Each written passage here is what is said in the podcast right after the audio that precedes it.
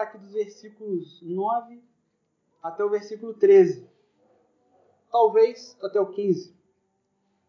O versículo 9 até o 12 vai tratar do batismo e da tentação de Jesus.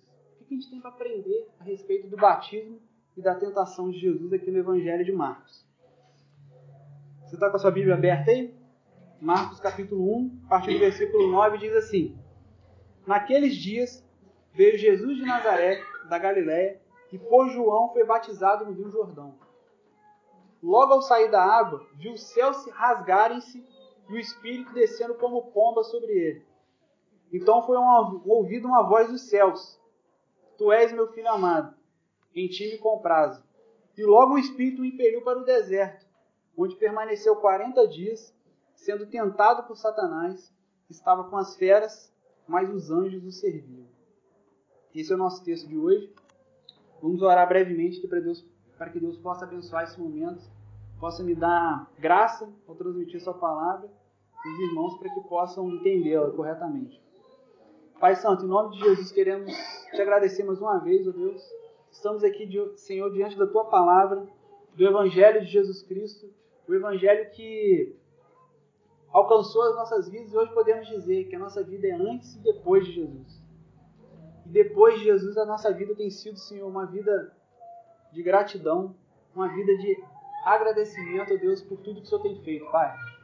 Se tem alguém aqui nessa noite, ó Deus, que ainda não se arrependeu dos seus pecados, que ainda não creu em Jesus, ó Deus, possa, ó Deus, ser confrontado com a tua palavra, ó Deus, e o teu Espírito Santo venha convencer, Deus, essa pessoa do pecado, da justiça e do juízo, e haja salvação nessa noite, ó Deus. Que o Senhor possa me iluminar, que o Senhor possa me inspirar, ó Deus, a transmitir a tua palavra e que os corações sejam abertos pelo Senhor, porque é o Senhor que abre os corações para que a palavra possa penetrar, ó Deus, e gerar o fruto, Deus, que é necessário para a salvação, Pai. Em nome de Jesus nós te pedimos, ó Deus, te agradecemos, Pai. Muito obrigado, Deus. Em nome de Jesus. Amém. Como eu disse aqui antes, João Batista pregava o batismo de arrependimento. E a gente está vendo aqui no versículo 9 que Jesus foi batizado. Aí a gente vem aquela pergunta, né? Poxa, mas Jesus não era, não é santo, não é perfeito, não é o Filho de Deus? Será que ele precisava se arrepender? Será que ele tinha pecado nele para que ele, ele que, para que fosse necessário ele se arrepender e ter os seus pecados limpos? Não, Jesus era perfeito, santo, nascido de Deus, gerado pelo próprio Deus, santo, perfeito, imaculado. Você vai ver isso no, no, na carta aos Hebreus, Obrigado. Falando que ele é o sumo sacerdote. Um perfeito sumo sacerdote. O único capaz de oferecer um sacrifício que pudesse limpar o homem do seu pecado. Mas ele fez isso de uma maneira totalmente incomum. Em vez de vir com um cordeiro para oferecer sacrifício, ele mesmo era o cordeiro de Deus. João Batista, quando viu ele, falou: Eis o cordeiro de Deus que tira o pecado do mundo. João Batista estava diminuindo para que Cristo crescesse. João Batista estava desaparecendo para que Cristo reinasse absoluto. Ele falou: Eis o Cordeiro de Deus que tira o pecado do mundo. Jesus era o próprio Cordeiro. Ele mesmo se ofereceu como sacrifício, que era o único sacrifício capaz de nos limpar do nosso pecado que é tão é, terrível e que nos separava de Deus. Então a gente vê que Jesus se batizou por dois motivos.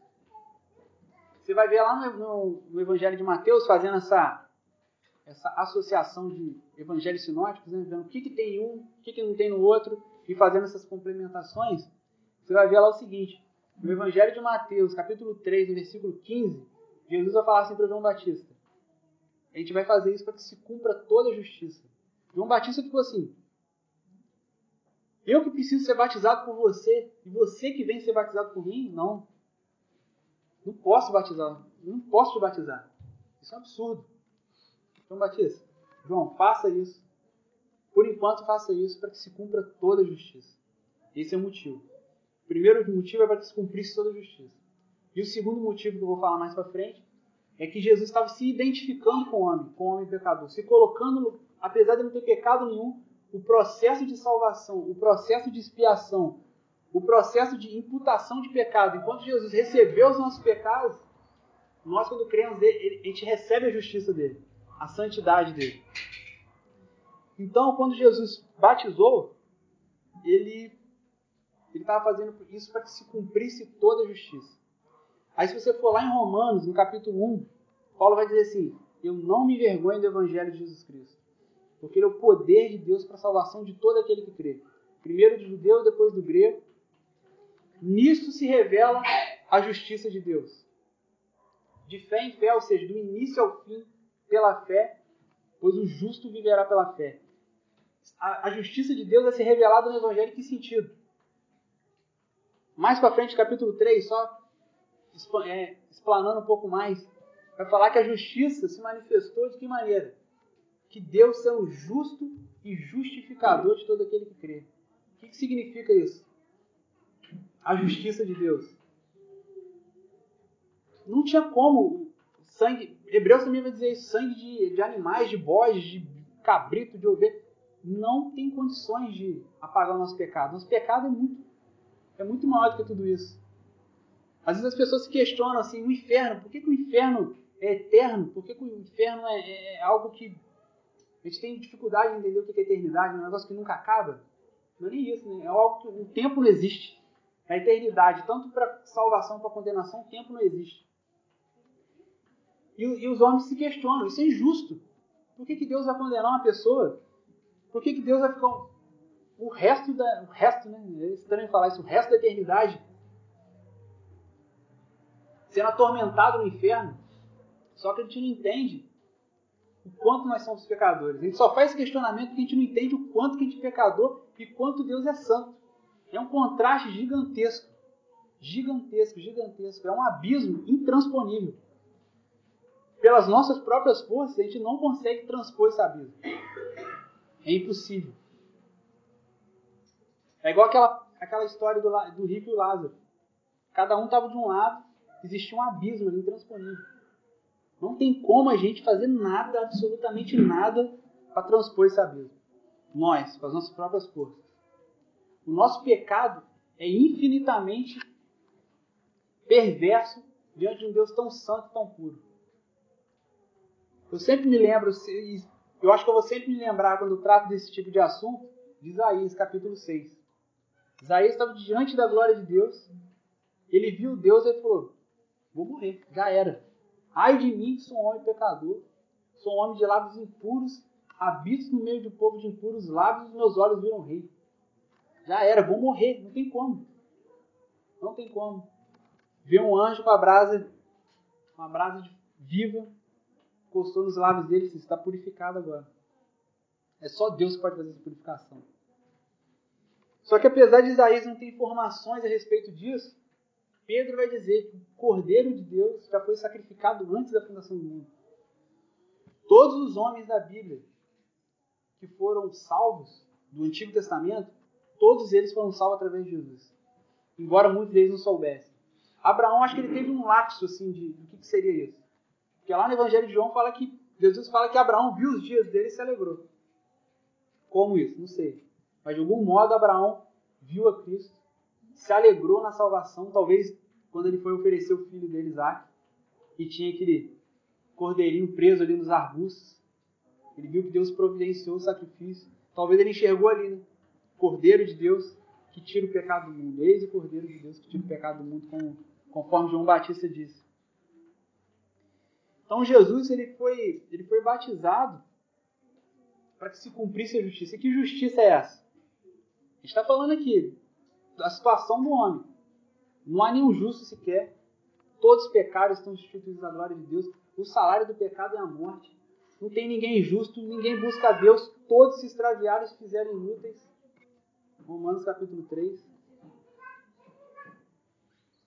No capítulo 1, Paulo vai dar uma lista interminável de coisas que a gente comete, de pecados que ferem a santidade de Deus. Insolência, prostituição, mentira. Mas o que? É... Blasfêmia. Ele, ele chega a dizer que o homem é inventor de males. Olha só, que absurdo. Olha como que a gente é pecador. E, e quando o Evangelho é boas novas, né? O Evangelho são as boas novas. Talvez está pensando assim, que boas novas são essas?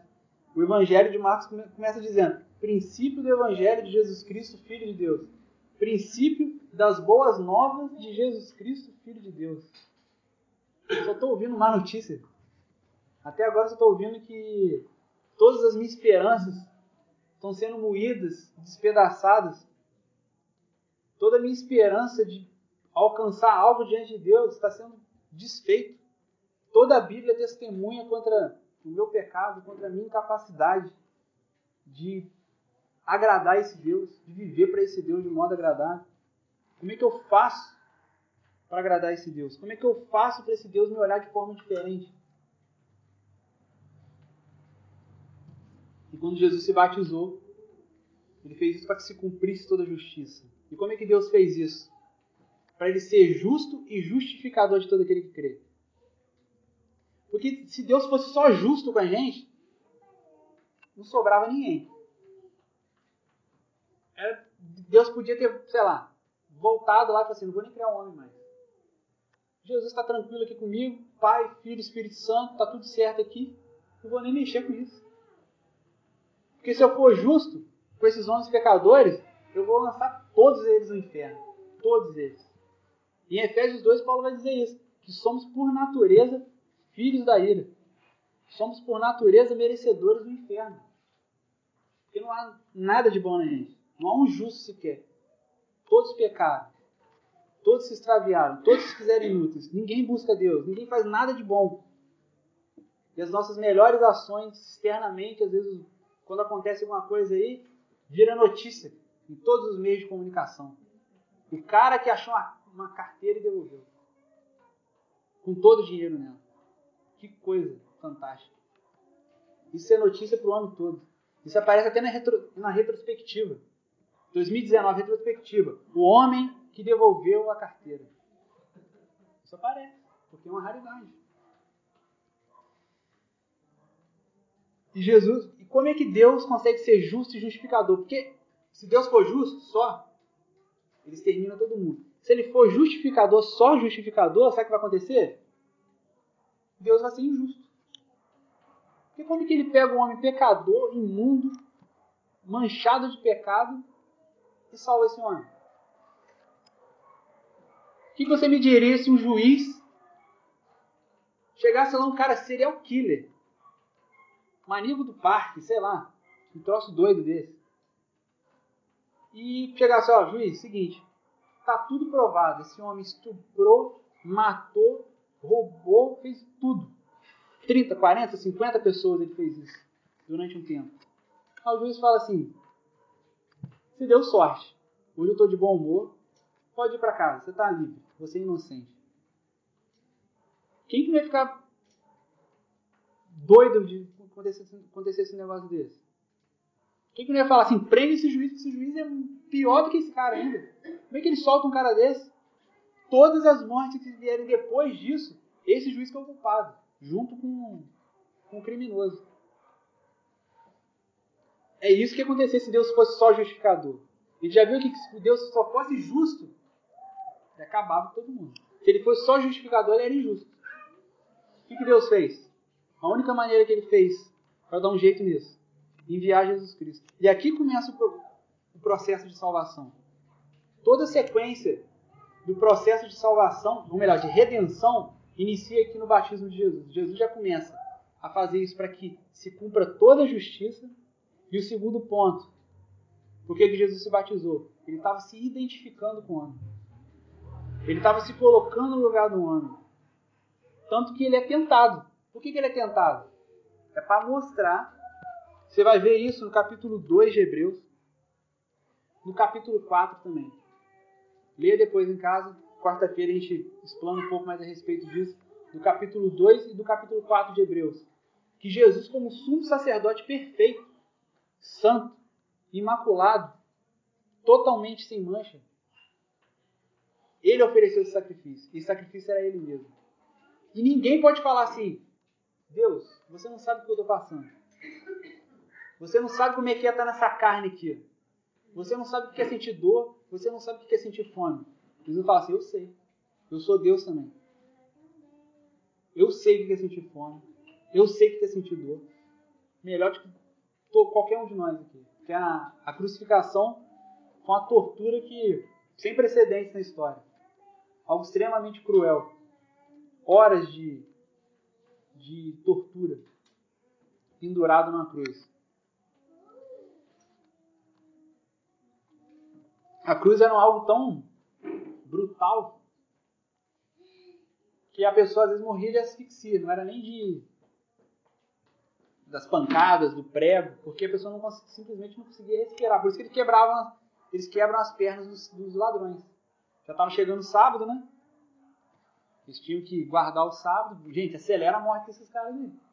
Quebra a perna deles. Eles não conseguiam levantar o corpo para respirar, né? Porque eles ficavam o tempo todo esfregando as costas naquela madeira áspera. Subia e respirava, subia e respirava. Imagina só. Que dor terrível. Eu costumo dizer que eu trabalho na CSN, né? Eu costumo dizer, eu costumava dizer, né? Agora eu vi que eu estava errado. Eu falava assim, que a CSN, aquele, todo aquele clima de estresse, de, de, cobrança, tinha mudado a minha personalidade. Eu falei assim, isso mudou minha personalidade. Eu não sabia que eu era desse jeito. Eu não sabia que eu poderia ser desse jeito, né? Os momentos que a gente fica irado, que a gente se estressa com as coisas, que a gente acaba falando uma coisa que não devia falar para uma pessoa. Mas eu descobri que não. Não é que mudou minha personalidade. Ela revelou minha personalidade. É isso que nós somos. Aí você imagina só, Jesus numa situação daquela, pendurado na cruz, ele consegue dizer assim, Pai, perdoa, porque eles não sabem o que fazem. Quem conseguiria, gente, fazer isso em São Consciência? Uma estressadinha que te dá ali, você solta os cachorros em todo mundo. Sabe? Só sendo Deus para fazer isso. Só sendo filho de Deus, santo, perfeito, para conseguir realizar algo desse tipo. Toda a nossa salvação é, foi realizada por Ele. A gente tem que ser grato por isso e viver para a glória de Deus com gratidão isso. Então, duas coisas que Jesus fez ao ser batizado. Ele estava cumprindo toda a justiça de Deus e ele estava se identificando com o homem, se colocando no lugar do homem. Já começou ali, porque na cruz foi o ápice. O ápice disso. Ele, todos os pecados da humanidade vieram sobre ele. Não só os pecados que foram é, é, realizados antes de, de Cristo, como os pecados que a gente vai pecar amanhã. Já estavam sobre Cristo. Ele foi amaldiçoado. Esse é o termo que Gálatas usa. Amaldiçoado no nosso, no nosso lugar. Maldito é aquele que é pendurado no madeiro. Está isso lá na lei de Moisés. Maldito todo aquele que é pendurado no madeiro. Porque os malditos eram nós. Os pecadores eram nós. Por isso que Jesus chegou a suar sangue. Sentiu toda aquela angústia. Porque era tudo aquilo foi despejado sobre ele. Ele não sabia nem o que era isso. Ele não sabia o que era pecado. Ele provou o pecado no nosso lugar. O pecado de toda a humanidade. Só sendo Deus para resistir isso. Só sendo Deus. E o versículo 10 continua dizendo assim: E logo ao sair da água, viu os céus rasgarem-se e o Espírito descendo como pomba sobre ele. Então foi ouvida uma voz dos céus: Tu és meu filho amado, em ti me comprazo. Aqui a gente vê a reunião da Trindade. O Filho descendo as águas para se cumprir toda a justiça, se identificando com o homem.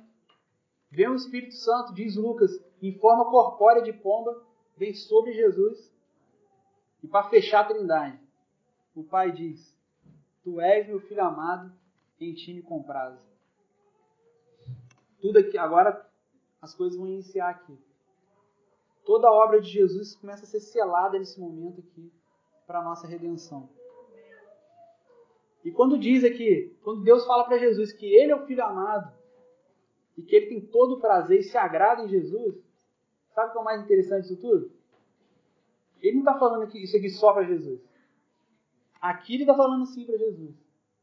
Mas quando você começa a ler Hebreus, acho que Hebreus é, é a, a, carta mais perfeita para a gente entender essas coisas que estão acontecendo aqui. Porque Jesus fala assim: Eu não me vergonho de chamá-los meus irmãos. Se nós somos irmãos de Jesus, se aqueles que creem em Jesus são irmãos dele, nós somos filhos de Deus também. Como diz João 1, versículo 2, 12. A todos quanto receberam, deu-lhes o poder de serem feitos filhos de Deus. A saber, aqueles que não nasceram da carne, nem do sangue, nem da vontade do homem, mas nasceram de Deus, nasceram da água e do Espírito. É assim que nós nos tornamos filhos de Deus. É assim que somos salvos da ira de Deus. Porque quando você é justificado, quando pela fé, quando pela fé você crê e é justificado, você pode não ter escutado essa voz assim, audivelmente. Mas você pode entender sim, que você também é um filho amado de Deus. E agora ele tem grande prazer em você, sabe por quê? Porque quando ele olha para você, ele não te vê mais, ele vê Cristo.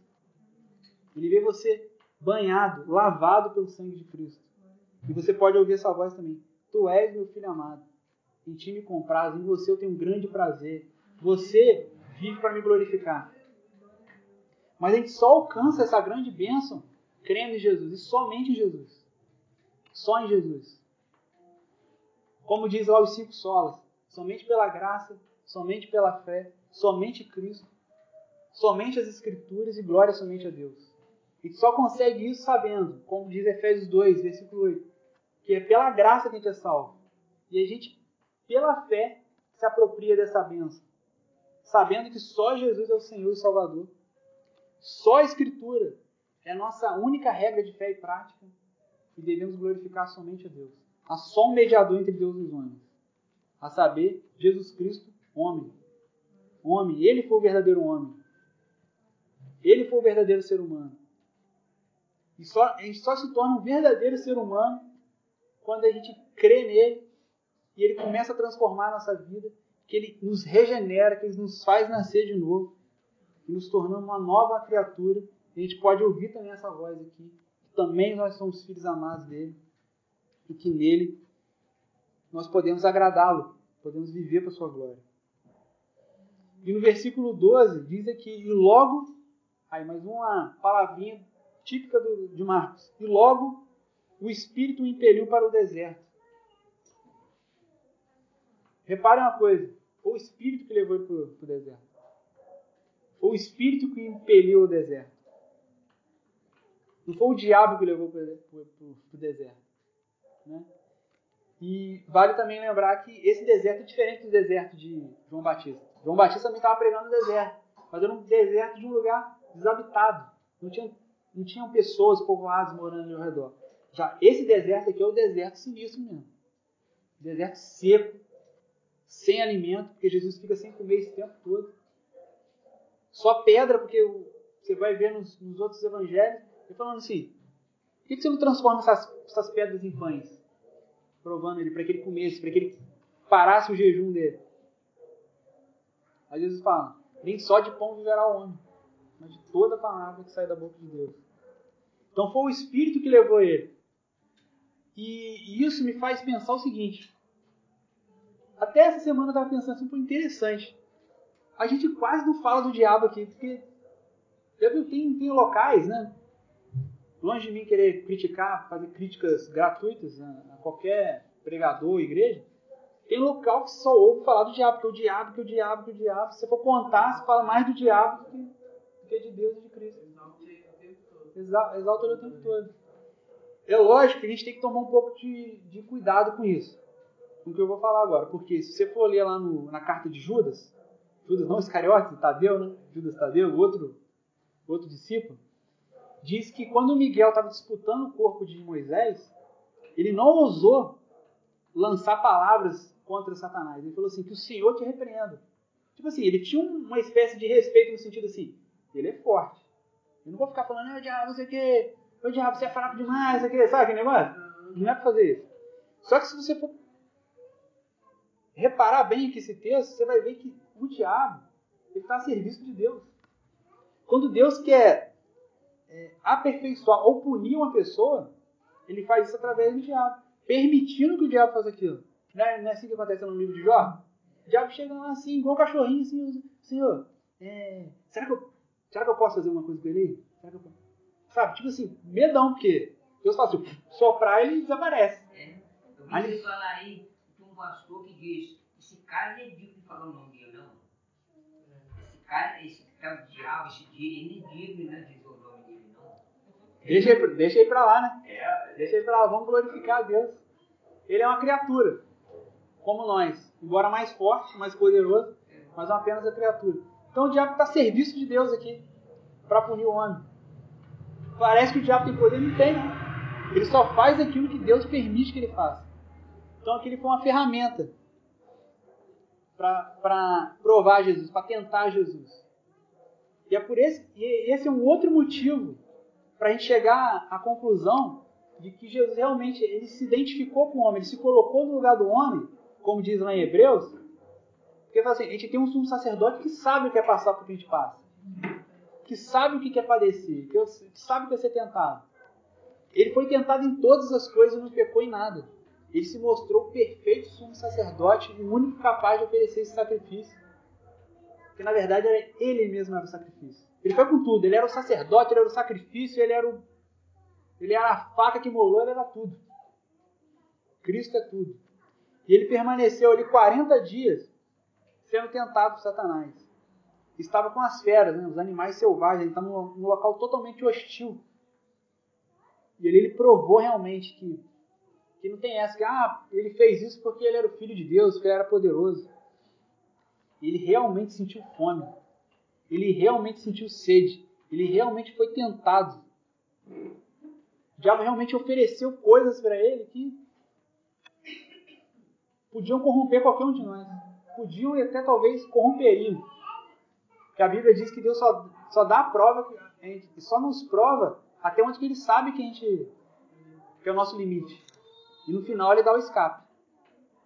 Tudo isso é para o nosso aperfeiçoamento. Jesus provou por A mais B que ele era o Filho de Deus, ele era o único capaz de oferecer isso. E ele, e detalhe, né? Se a gente for olhar para os outros evangelhos, como é que Jesus destruiu o diabo? Como é que ele venceu o diabo? Com a palavra. Com o conhecimento da palavra. O diabo distorcendo a palavra. Você vê, um padre falou isso no século XVII. Padre Figueiredo?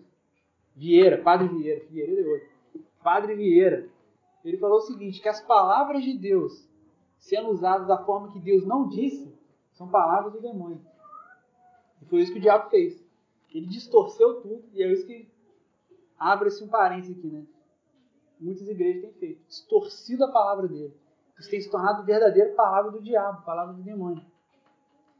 E Jesus rebateu ele na palavra. Não, não é assim não. Transforma esses, esse, essas pedras em pães. Nem só de pão viverá um homem, mas toda a palavra que sai da boca de Deus. O diabo colocou ele lá no mais alto lugar do pináculo.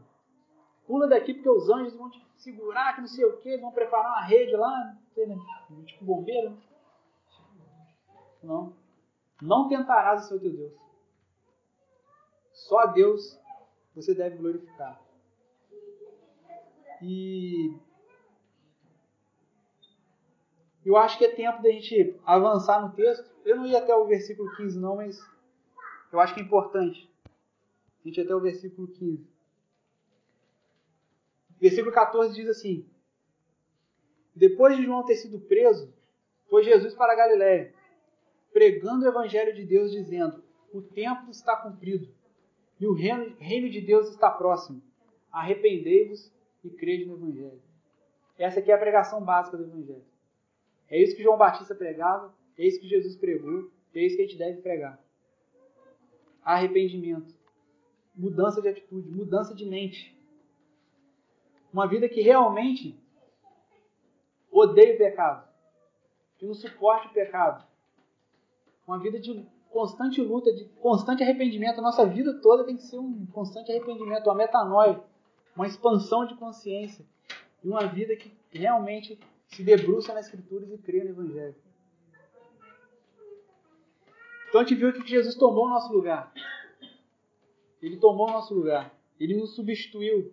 Ele morreu de maneira substitutiva, vicária, na cruz do Calvário. E ele foi batizado não porque ele tinha pecado algum. Ele não tinha pecado nenhum. Mas ele se identificou com o homem para que se cumprisse toda a justiça. Para que Deus pudesse ser realmente justo e justificador de todo aquele que cresce. Porque, como eu disse, se ele fosse só justo, ele nos destruiria. Se ele fosse só justificador, ele seria injusto. Então, ele foi ambas as coisas, justo e justificador. Isso se realizou em Cristo, quando Cristo tomou sobre si todos os nossos pecados, absorveu todos esses pecados, teve a, a maior angústia que um homem pode passar, e nada dessa angústia estava relacionado ao sofrimento físico, mas ao despejamento da ira de Deus estava sobre ele. A ira que era para estar sobre nós estava sobre ele. E permanece sobre aqueles que se mantêm rebeldes, que não se arrependem de seus pecados. Mas todo aquele que crê, todo aquele que deposita sua fé em Jesus, todo aquele que coloca toda a sua esperança em Cristo, ele será salvo. Se ele se arrepender e crer no Evangelho, ele será salvo da ira de Deus. E vai poder ouvir de Cristo. Vai poder ouvir de, essa voz soando dos céus. Tu és meu filho amado, em ti me compraz, em ti eu tenho um grande prazer, você me agrada. Não porque você é bom, mas porque a justiça de Cristo está sobre você. Ele foi bom, ele foi perfeito, ele foi justo. Isso veio sobre nós. E ele foi para o deserto e provou para todo mundo que ele era realmente o Filho de Deus, que ele era o único capaz de fazer isso. E o Evangelho tem sido pregado, tem, tem procla, sido proclamado em toda a terra e tem chamado todos os homens para arrependimento. Se arrependam, se arrependam. É só isso o Evangelho. Se arrependam e creiam no Evangelho. Mudem a cabeça de vocês, nasçam de novo. Sejam ressuscitados. Porque o homem está morto em seus pecados e delitos.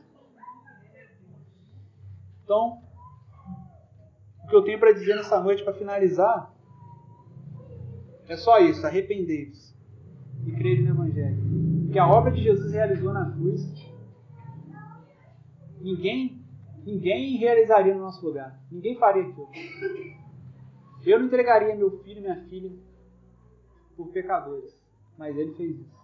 Ele foi até o fim. Aquilo que ele não deixou Abraão fazer, o Isaac, ele foi até o fim e fez entregando seu filho para sangrar, para sofrer, fazendo enfermar, como diz Isaías 53,